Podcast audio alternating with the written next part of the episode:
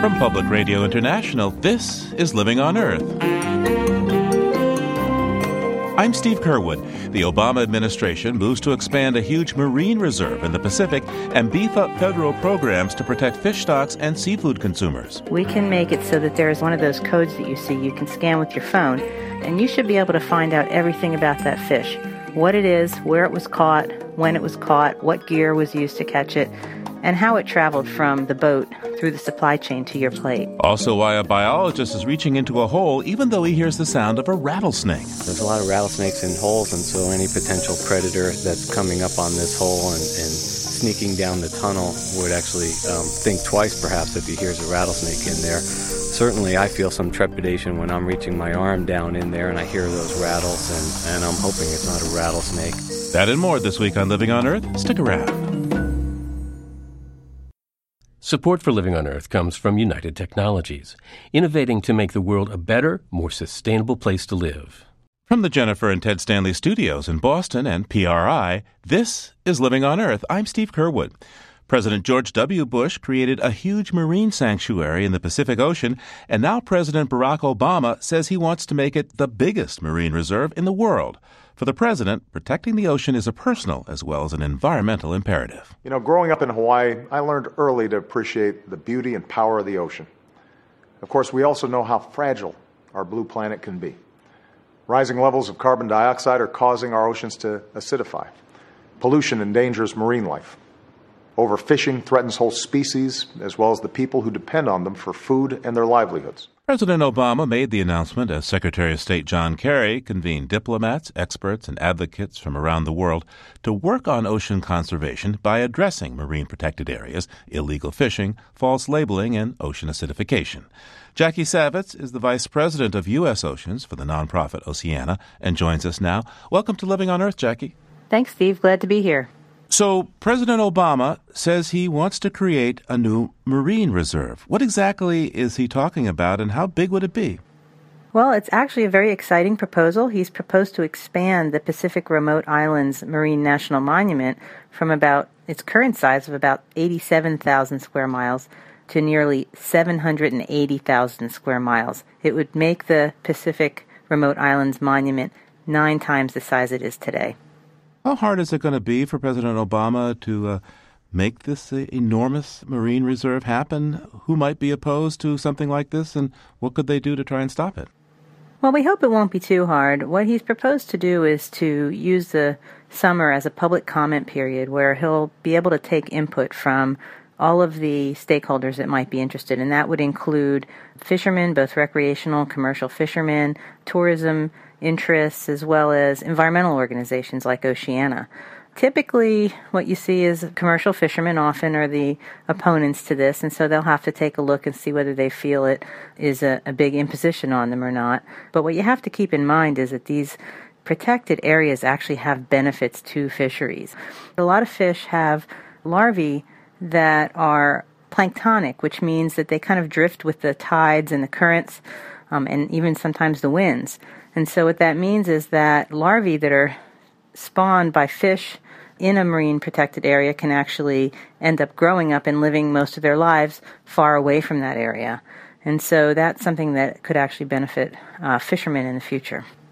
How effective is it to protect large tracts of ocean in terms of conserving marine species?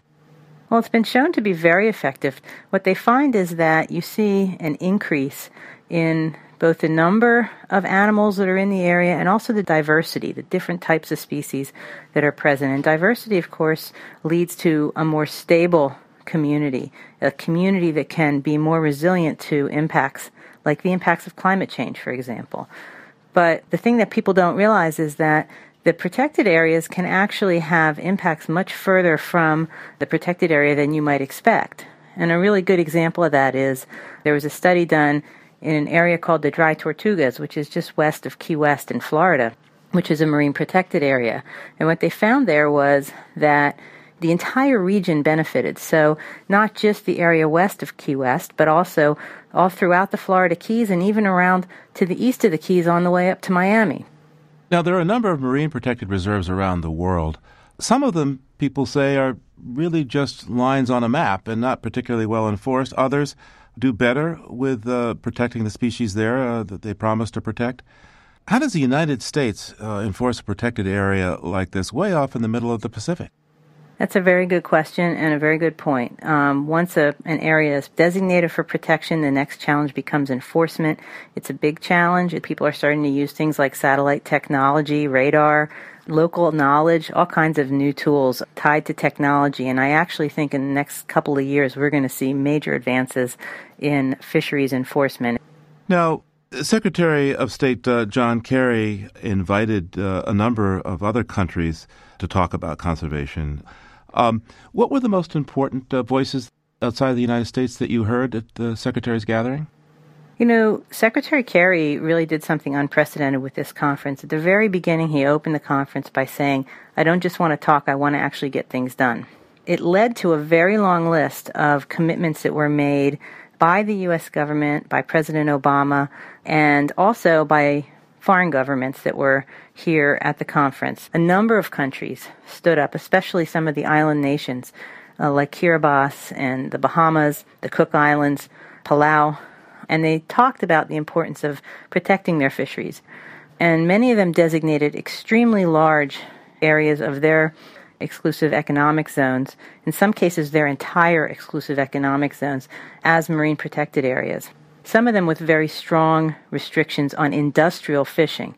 Um, and I think when you add them all up, you start to see a really important trend in protecting areas that can lead to great increases in the long run in fishery abundance and our ability to feed people protein from the ocean. Now, President Obama has also announced that he wants a new federal program aimed at uh, stopping illegal fishing and also seafood fraud. What would such a program like that do? Well, this is a really important issue. As you know, what you're purchasing when it comes to fish may not actually be what you're getting. And we know this because Oceana did a study where we looked at 1,300 samples of fish, and only about two thirds of them were what they were marketed to be. And so the president announced that he'll set up a task force to curb illegal fishing and seafood fraud. Um, and that's something that Oceana is very happy to hear and something that we've been very concerned about for some time. How big a deal is uh, seafood fraud, do you think?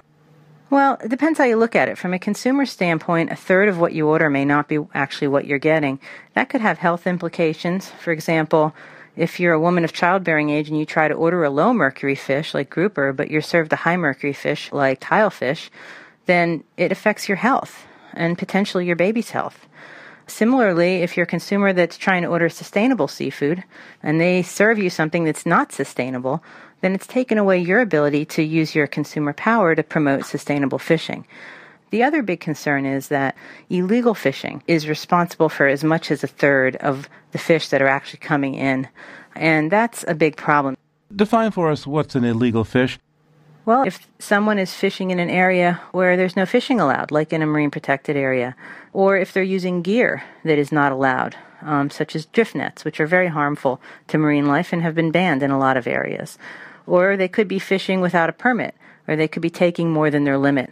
So there's a whole variety of different ways uh, that fish can be caught illegally, and anytime that happens, it undermines the management measures that have been put in place on purpose to make sure we take just enough fish so that the populations can continue to produce fish for the future. Now, if we set up a traceability system so that all fish that comes into the United States can be traced from boat to plate, we can make it so that there's a QR code, which is one of those codes that you see you can scan with your phone.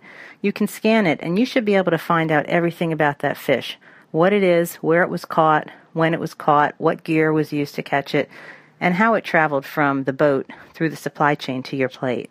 And you can see some of these QR codes at stores like Whole Foods, where they actually sell some of these fish that are being voluntarily labeled with all this information. And that shows us that it can be done, and it can be done throughout the entire uh, fish market.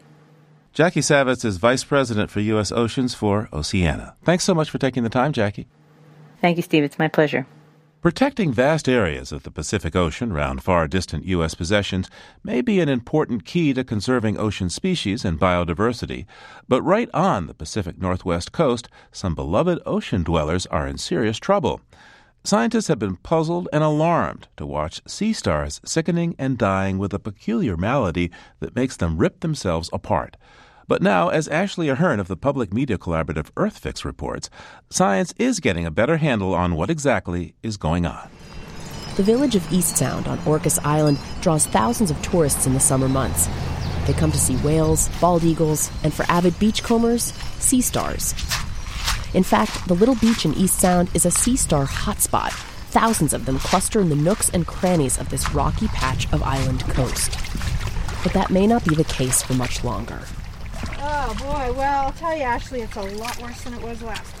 Drew Harvell has been studying marine disease for decades. She's a marine epidemiologist with Cornell University and the University of Washington.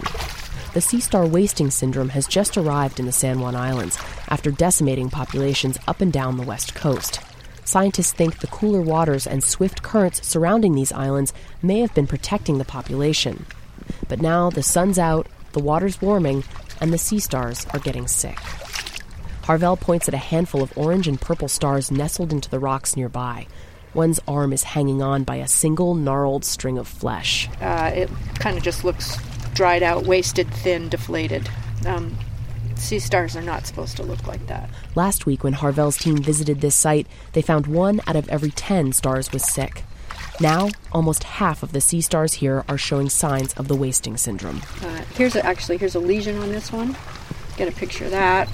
Um, so that's kind of the next stage is uh, the appearance of lesions, and then of course the bad part is then the arms start to tear off. Harvell says this is the largest documented marine epidemic in human history. Scientists have confirmed that there is an infectious agent to blame, but they're not sure if it's a bacteria or a virus. It appears to be transmitted through the water or through physical contact. Most of the stars in our waters probably have already been exposed because if we bring them in to the lab and expose them to temperature stress, they get sick. Warm water stresses out sea stars, sort of like when you're fighting a cold and you get overtired, and then the sickness takes hold. So the hypothesis is that warmer waters may not cause the disease, but they can exacerbate it. That hypothesis seems to hold true further down the coast. Carol Blanchette is a research biologist at UC Santa Barbara who's been following the disease outbreak there. Sea stars across Southern California, at least, have been pretty much wiped out at most sites, and the period of time in which the disease has progressed rapidly has been a period of time in which waters have been warmer than usual winter conditions. But there's another new hypothesis that Blanchette wants to explore. She thinks there could be a connection to what sea stars are eating. UC Santa Barbara has an aquarium right on the ocean. The tanks are filled with seawater that's pumped in, and the aquarium's sea stars got sick at the same time as the nearby wild population did. But then scientists noticed something interesting. In one tank, sea stars were being fed mussels that were harvested from the shore near the aquarium, in another tank, the sea stars were fed frozen squid. The stars that ate the wild mussels got sick. The stars that ate the squid didn't. And, you know, I don't want to make too much of this because it's a very small sample size, but it is interesting that there may be a link to acquiring the disease through the food that they're eating. As filter feeders, mussels could be concentrating the pathogen in their flesh, and sea stars eat a lot of mussels. So, what happens if all the sea stars die off? They're an apex predator, a keystone species. Losing a predator like that to the system is bound to have some pretty serious ecological consequences. And we, we really don't know exactly what the system is going to look like in the absence of having these predators around, but we're, we're quite certain that it's going to have an impact. Scientists at Cornell hope to identify the pathogen behind sea star wasting syndrome in the coming weeks. Their findings will be submitted to the journal Science. Sea stars have survived mass wasting syndromes in the past, but no one has ever seen a die off as big as the one taking place on the West Coast now. I'm Ashley Ahern on Orcas Island. Ashley reports for the Public Media Collaborative EarthFix. There's more at our website, loe.org.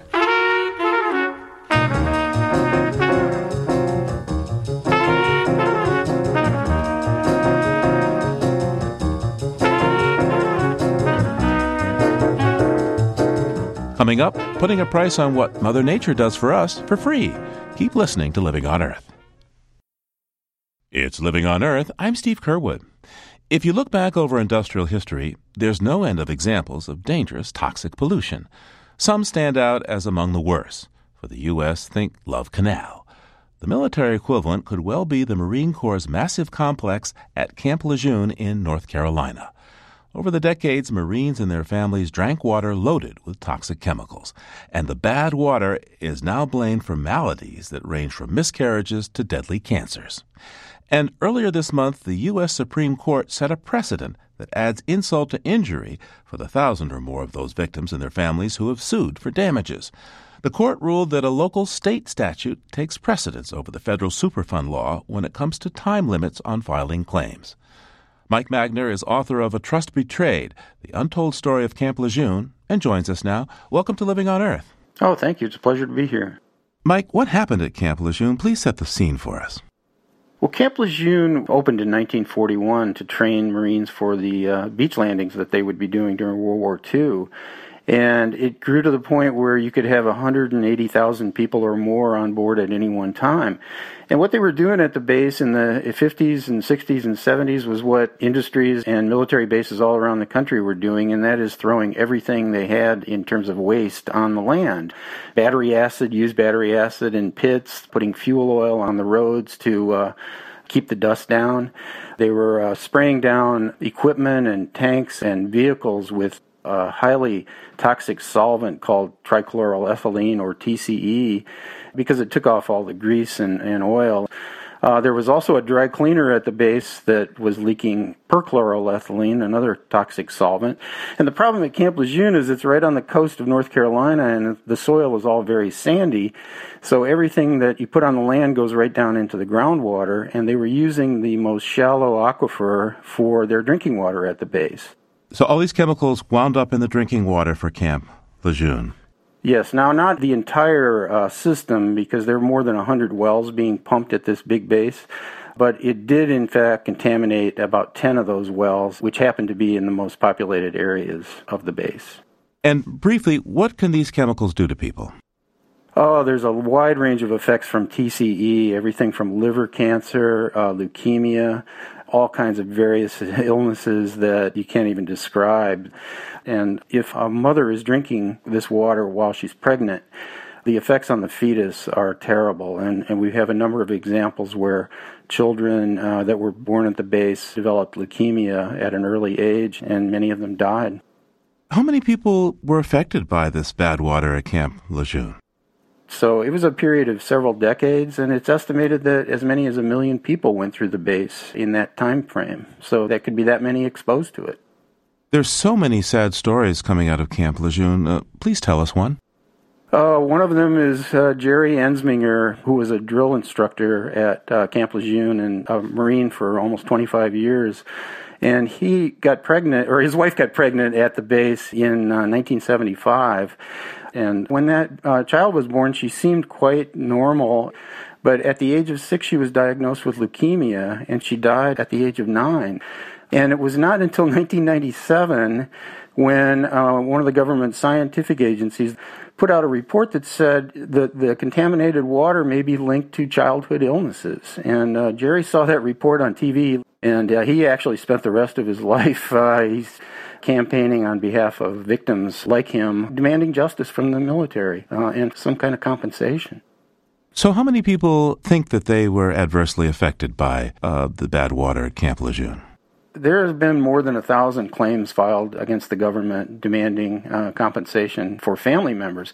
Now, um, Marines themselves are not able to sue the government for any damages that occurred while occurred while they were in the service, but veterans who are affected can go to the uh, VA and can insist on disability payments. But these other several thousand claims have been filed by um, Marines on behalf of family members, like Jerry, who lost his daughter.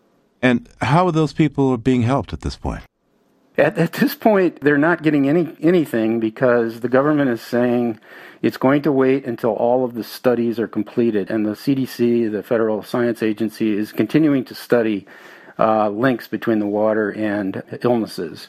And while those claims are pending, uh, more than a dozen people have already gone to federal court to demand greater uh, compensation and damages.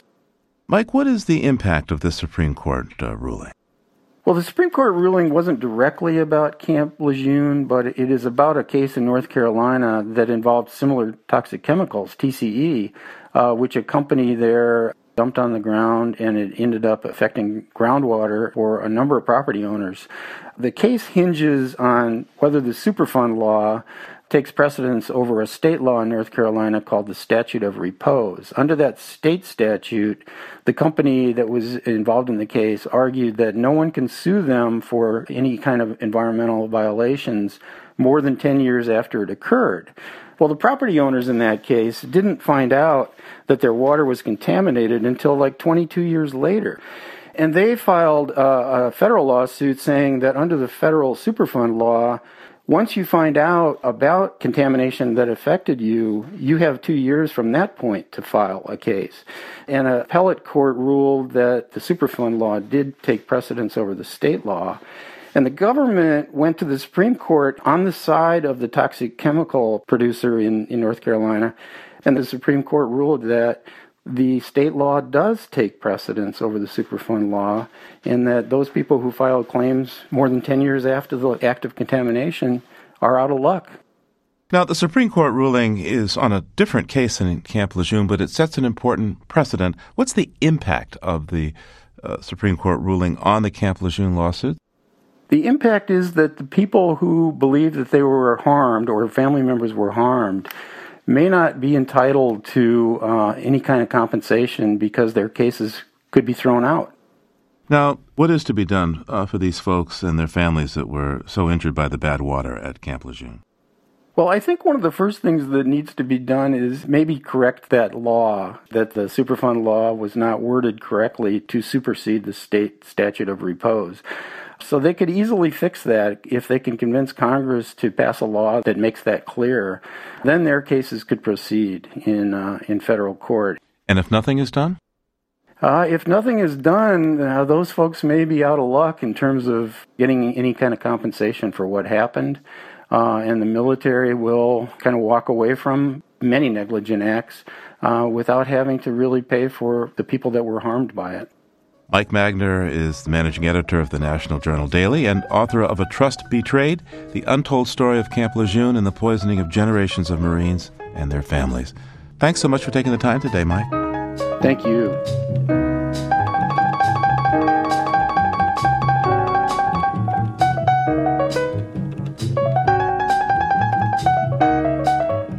Earlier in the program, we were discussing the plans of the Obama administration to protect a broad swath of the Pacific Ocean, in part to help build up fish stocks.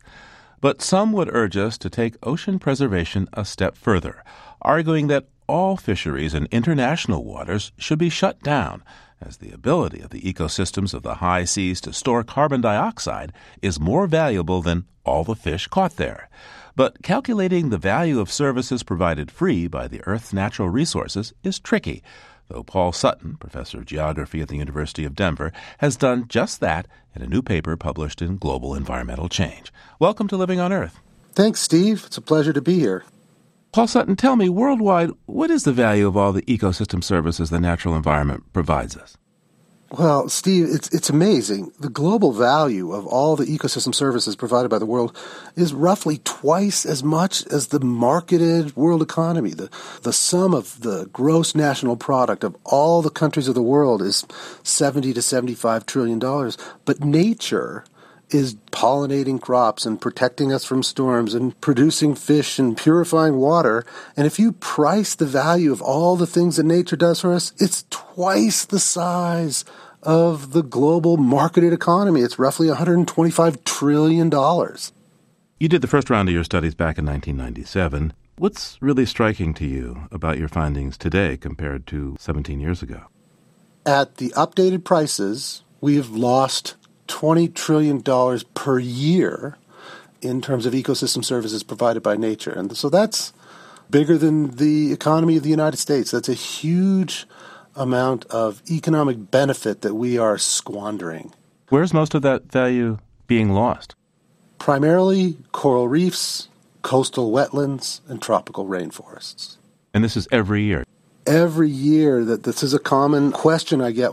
This value, $125 trillion per year, this is what bees have done for us this year, what wetlands have avoided in terms of storm damages this year. So it's essentially the interest on natural capital. But let's talk about a couple of the ecosystems that you took a look at. Uh, what about coastal wetlands uh, and their ability to protect cities like New Orleans or New York from more severe storms that we're seeing now with the changing climate? What are these wetlands worth? Just the storm protection services provided by coastal wetlands was $23 billion a year. So our updated estimate of the value of wetlands was around 25 trillion in 2011. Now, how do you come up with these figures? I mean, how do you calculate the value of a wetland? That's a really good question. And so let, let's let's talk about a particular ecosystem service provided by coastal wetlands. And an example would be storm protection. When tropical storms like Sandy hit, the damage they would have done is mitigated by the presence of coastal wetlands. And so what you need to do is take data sets like maps of the paths that the hurricanes passed, and then you need a map of the coastal wetlands. You also need a map of economic activity. And then you get the insurance company data that documents how much damage you really did experience as a result of Katrina and Andrew and Hugo and all those storms. And then you build a statistical model in which there's only two parameters that influence how much damage. There was wind speed. The higher the wind speed, the more economic damage is done by the storm, and how much wetlands was in the swath of the storm.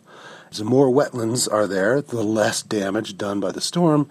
And when you apply that to all the storms over the course of the years, it works out to an average of about $23 billion per year in reduced damage or avoided costs from hurricanes. Now, in many of these cases, I gather that the ecosystem service depends on the place that it's in. Uh, a coastal wetland on a deserted island is not worth as much as something that's protecting Charleston, South Carolina, for example. Yeah, so basically, human well being results from an interaction of human capital, built capital, natural capital, and social capital. And some of these things interact spatially, and some of them interact in other ways. I mean, a storm is not going to do a lot of damage if there's nobody there. However, there are other ecosystem services like carbon sequestration where we're just happy to have any part of the planet pull carbon out of the atmosphere to mitigate climate change. Now, how do you respond to critics who say it's wrong to put a dollar value on ecosystem services? Mother Nature is here for us. It's our gift from our Creator.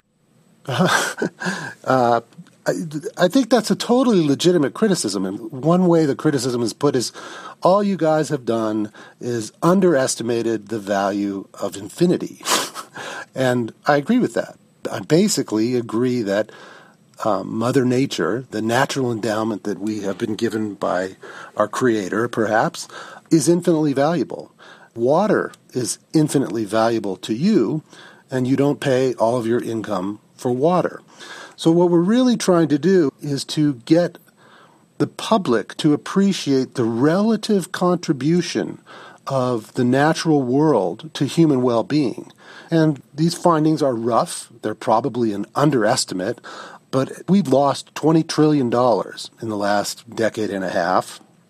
That should make someone concerned. We have people that are very concerned about the economy and they go back and forth between Goldman Sachs and the Federal Reserve and the Securities and Exchange Commission and they have the authority to print trillions of dollars, but we do not have anybody with that kind of political power to do anything to protect the environment. And the environment is worth more to us than the marketed economy. So, Paul, now we have all this data. What do we do with it? How can we use this knowledge of the value of the environment in economic terms to take better care of it? We know a lot of the things we need to do. We need to develop renewable resources and alternative energy. We need to provide family planning to all people that want it. We need to decelerate the rate at which CO2 is increasing in the atmosphere. So, all the answers associated with climate change are part of this problem. What we hope to accomplish with this kind of pricing of the planet is to speak in a language that policymakers understand to help us recognize that we have a market failure that is larger than the size of the global economy. And hopefully, we can think about ecosystem services in a way that they are considered as public goods that require new institutions for their maintenance, nurturing, and preservation. Paul Sutton is a professor of geography at the University of Denver. Thanks so much for taking this time with us today, Paul. It's been my pleasure, Steve. It's always a pleasure to chat with you folks at PRI.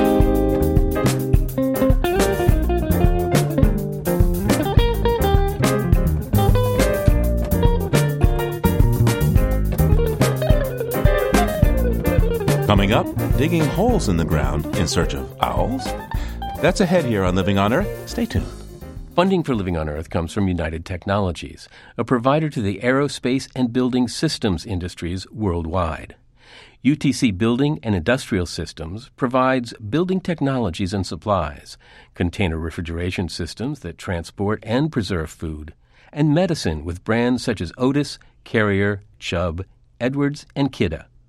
This is PRI, Public Radio International. It's Living on Earth. I'm Steve Curwood. Well, it's a pencil and paper program this week. From calculating the value of ecosystem services, we now turn to pricing carbon, or more precisely, whether current economic models place a realistic price tag on carbon. The new math comes from the London School of Economics Grantham Research Institute, where Nicholas Lord Stern and Simon Dietz contend that current models grossly underestimate the actual risks and costs of global warming. If we want to have the market rein in carbon pollution, say Stern and Dietz, there needs to be a much higher price placed globally on carbon pollution. To get a handle on the economic models in play here, we called up Charles Komanoff, director of the New York based Carbon Tax Center. There's one uh, economist, a brilliant economist, Bill Nordhaus of Yale, whose work over the past 25 years is the basis of most of the governmental and official estimates of the uh, economic cost of climate damage. What's his method of uh, figuring those costs in, in layman's terms?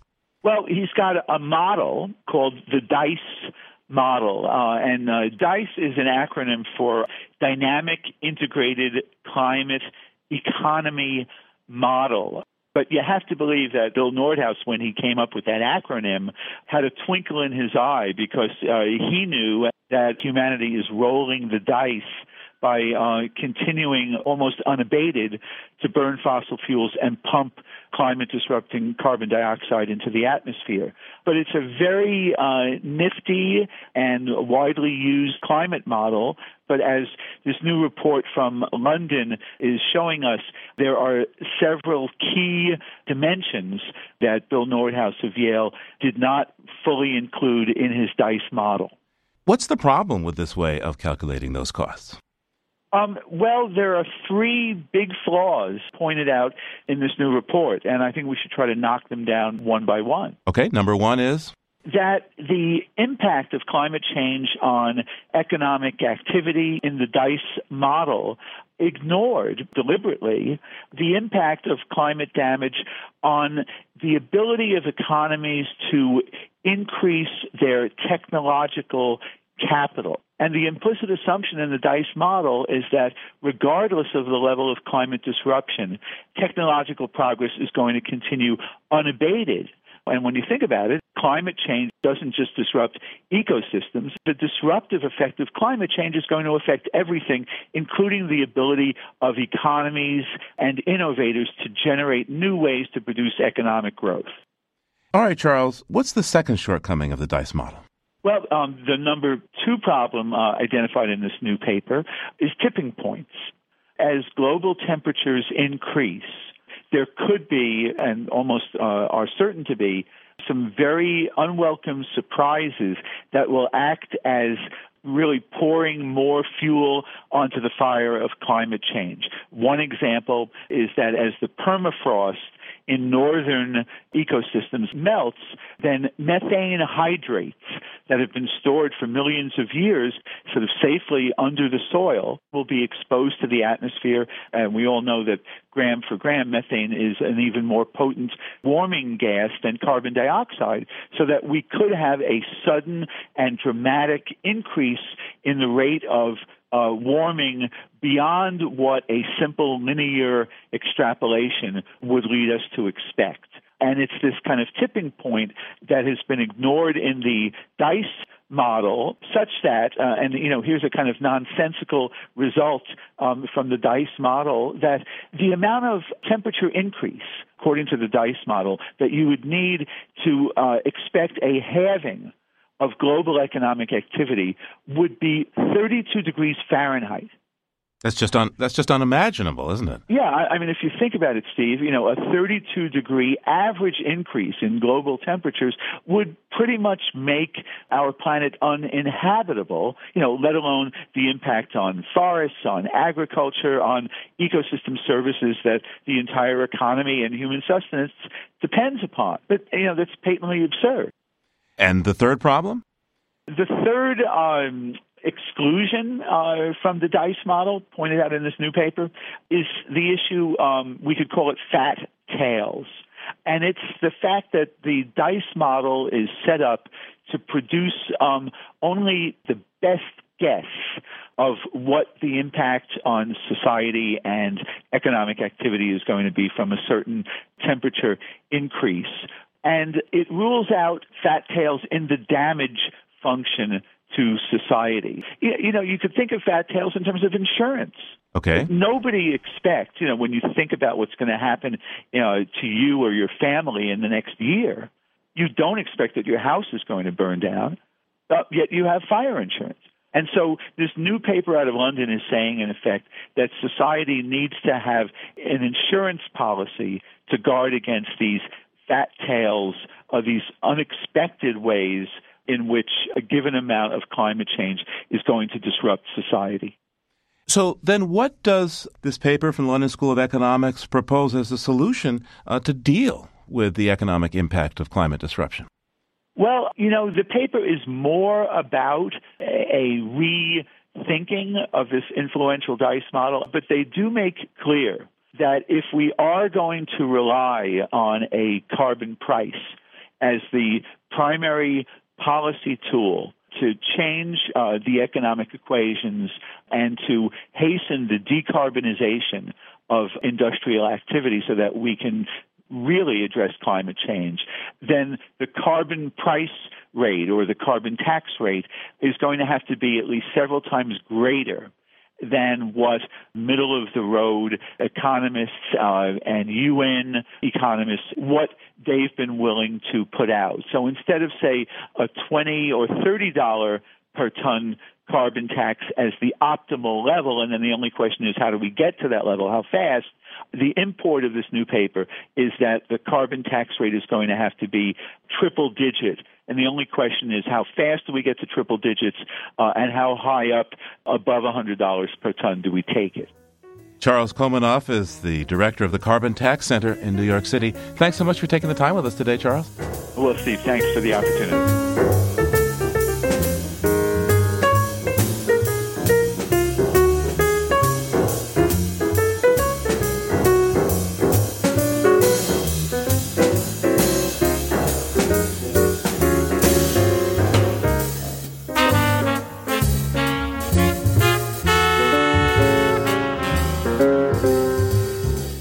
Check in now with Peter Dykstra, publisher of Environmental Health News, that's ehn.org, and dailyclimate.org, for his take on what's shaking beyond the headlines. He's on the line from Conyers, Georgia. Hi there, Peter. What you got for us? Hi, Steve. We're going to talk about big oil, big guns, and not quite so big coal. Well, tell me more. Um, the new kid on the block in cable news, Al Jazeera America, has been doing some really strong reporting on a lot of environmental topics. Most recently this week, uh, there was a series by Jamie Tarabay on some strange environmental bedfellows. That includes the nonprofits um, whose membership consists of many hunter conservationists and the political muscle of big oil getting together. So you're telling me that big oil firms need bigger guns? Yeah, well, the oil and gas industry is pairing up with the NRA. You got to remember the NRA is historically a hunter and firearm safety group. They're also uh, pairing up big oil with the Safari Club International, and the reason for this apparently is to back members of Congress who want to roll back endangered species protections and open up more public lands to oil and gas drilling. It's a recent report from the Center for American Progress that put oil and gas contributions to the NRA as high as $5.6 million in this past uh, 2012 election cycle. So, what's the common bond between oil drilling and hunting? Well, I'm not sure there is one beyond a hostility toward protecting public lands and endangered species. Most hunters, of course, hold a very strong ethic about conservation. Uh, you can't hunt wildlife if there's nothing wild out there.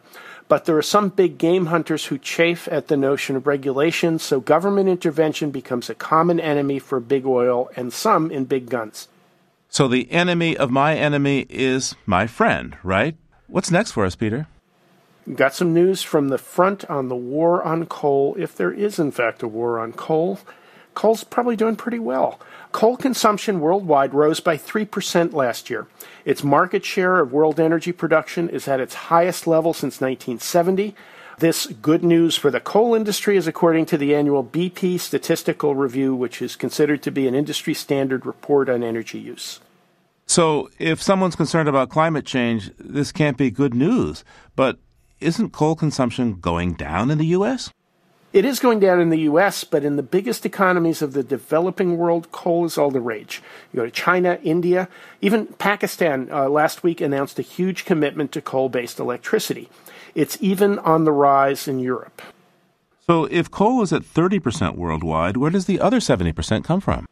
Well, oil is still the king. Its market share is dropping, though. It's down to about one third, 33% of global energy. Natural gas is rising, of course, due to uh, fracking becoming more commonplace. And even though there's still a small fraction of energy production, wind farms rose by 21% this past year, solar jumped by 33%. Okay, Peter, well, take us back now for this week's environmental history lesson. We've got a little lesson in geoengineering. It's when humans try to make things better by harnessing nature. 101 years ago this week, we learned of a grand, well intentioned project that never happened, and it's really a pretty good thing that it didn't happen. June 1913, the New York Times ran a great big story about a super ambitious scheme to completely dam off all the entrances to New York Harbor and create a hydroelectric energy colossus. Those dams would also control floods, build a better seaport, repel invading foreign navies, and of course, they'd get rid of those unsightly and insanitary marshes and tide flats, according to the Times. Whoa, completely dam off New York Harbor and Long Island Sound? With controlled access for shipping, but yeah, completely dam off New York Harbor and Long Island Sound. Tides around New York City can run up to about seven feet. They're theoretically a great source of tidal power, but part of the rationale in this proposal from a century ago is even then they were saying we're going to have to cope with running out of coal someday. And of course, the cost of damming off one of the largest estuaries on the East Coast would have turned out to be an ecological nightmare. What they called those insanitary marshes are called wetlands today. They're a breeding ground for all sorts of marine life.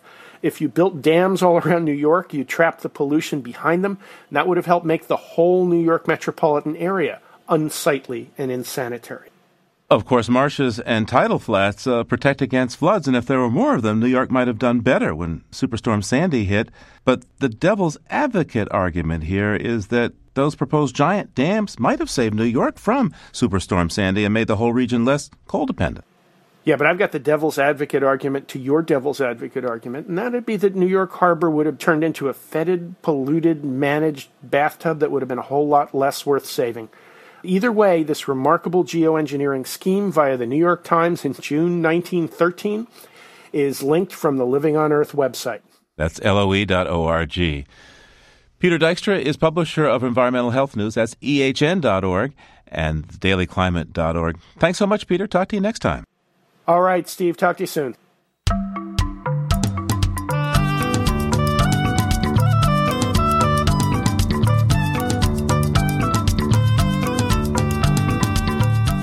One of the pleasures we find in BirdNote is learning more about some less familiar feathered friends. And that's the case this week with an unexpected underground owl. Here's Michael Stein.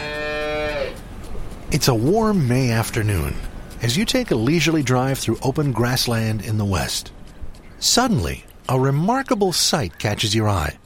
Atop a fence post, on surprisingly long legs, stands a small brown owl you've chanced upon a burrowing owl, an owl species most active during the day. The 10 inch tall owl bobs up and down on its legs, swivels its head, and stares back at you with large lemon yellow eyes. Fluttering up from its perch, the burrowing owl hovers 20 feet above ground, then drops, catching a large beetle in its talons. It flies to an abandoned marmot burrow, where it nests and avoids the heat of midday. Naturalist Hamilton Tyler noted that the Zuni people call the burrowing owl the priest of the prairie dogs because the owls live on peaceable terms with prairie dogs, rattlesnakes, and horned toads.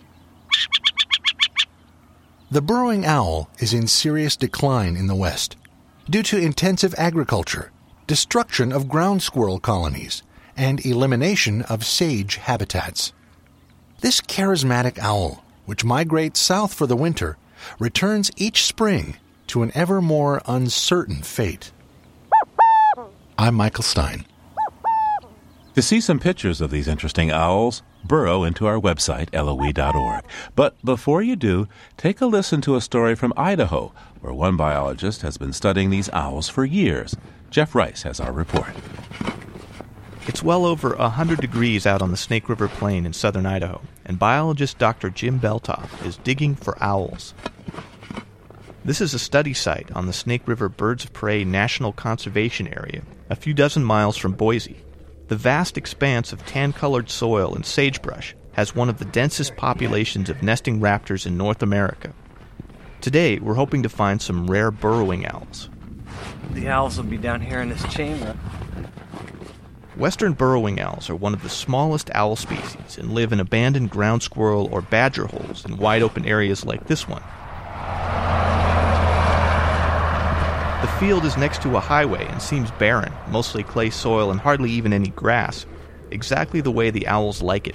They like areas with very little vegetation, um, little or none actually is what they prefer.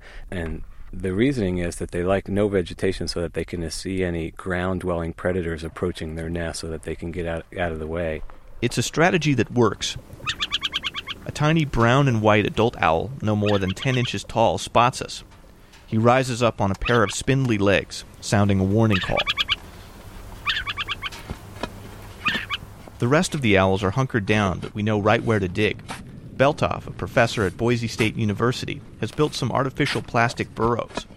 The owls have moved in, and he can dig down to the lid and open up the den without too much trouble. Some footprints in front of this one, so we'll probably find some babies in here. Belthoff reaches his hand into the den to retrieve a bird, and suddenly.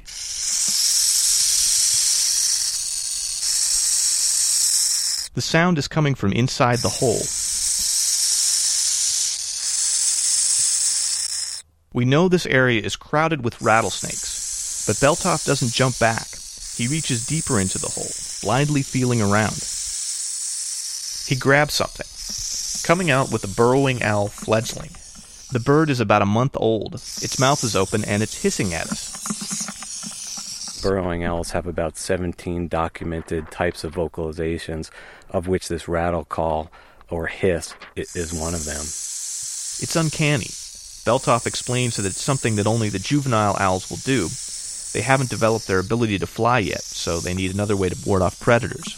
It's a case of what's, what's called mimicry in animals, and where either the sight of something or the sound of something sounds like something else. And in this particular case, it's a, a case of um, Batesian mimicry, where the sound of something that's harmless actually mimics something that's harmful. There's a lot of rattlesnakes in holes, and so any potential predator that's coming up on this hole and, and sneaking down the tunnel would actually um, think twice, perhaps, if he hears a rattlesnake in there. Certainly, I feel some trepidation when I'm reaching my arm down in there and I hear those rattles, and, and I'm hoping it's not a rattlesnake. The owl's mimicry is effective against predators like badgers, but it can't protect it from its biggest threat bulldozers and creeping human sprawl. Burrowing owls are considered threatened or endangered in a number of western states. The owls tend to live on wide open flat ground, a perfect place for shopping malls and parking lots. That's why Belthoff is monitoring the birds, keeping track of their health and weight, and tagging them to study their migration patterns. We band, band each one with an aluminum leg band, and then we give them three color bands And so that then when they sit up on a perch, we can actually read those color band combinations with a spotting scope and we can tell who, who it is we're dealing with without having to recapture them.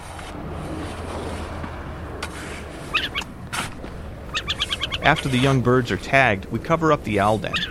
An adult owl has been watching us from a fence post, probably the whole time. It's a call a bit less fearsome above ground. For Living on Earth, I'm Jeff Rice in southern Idaho.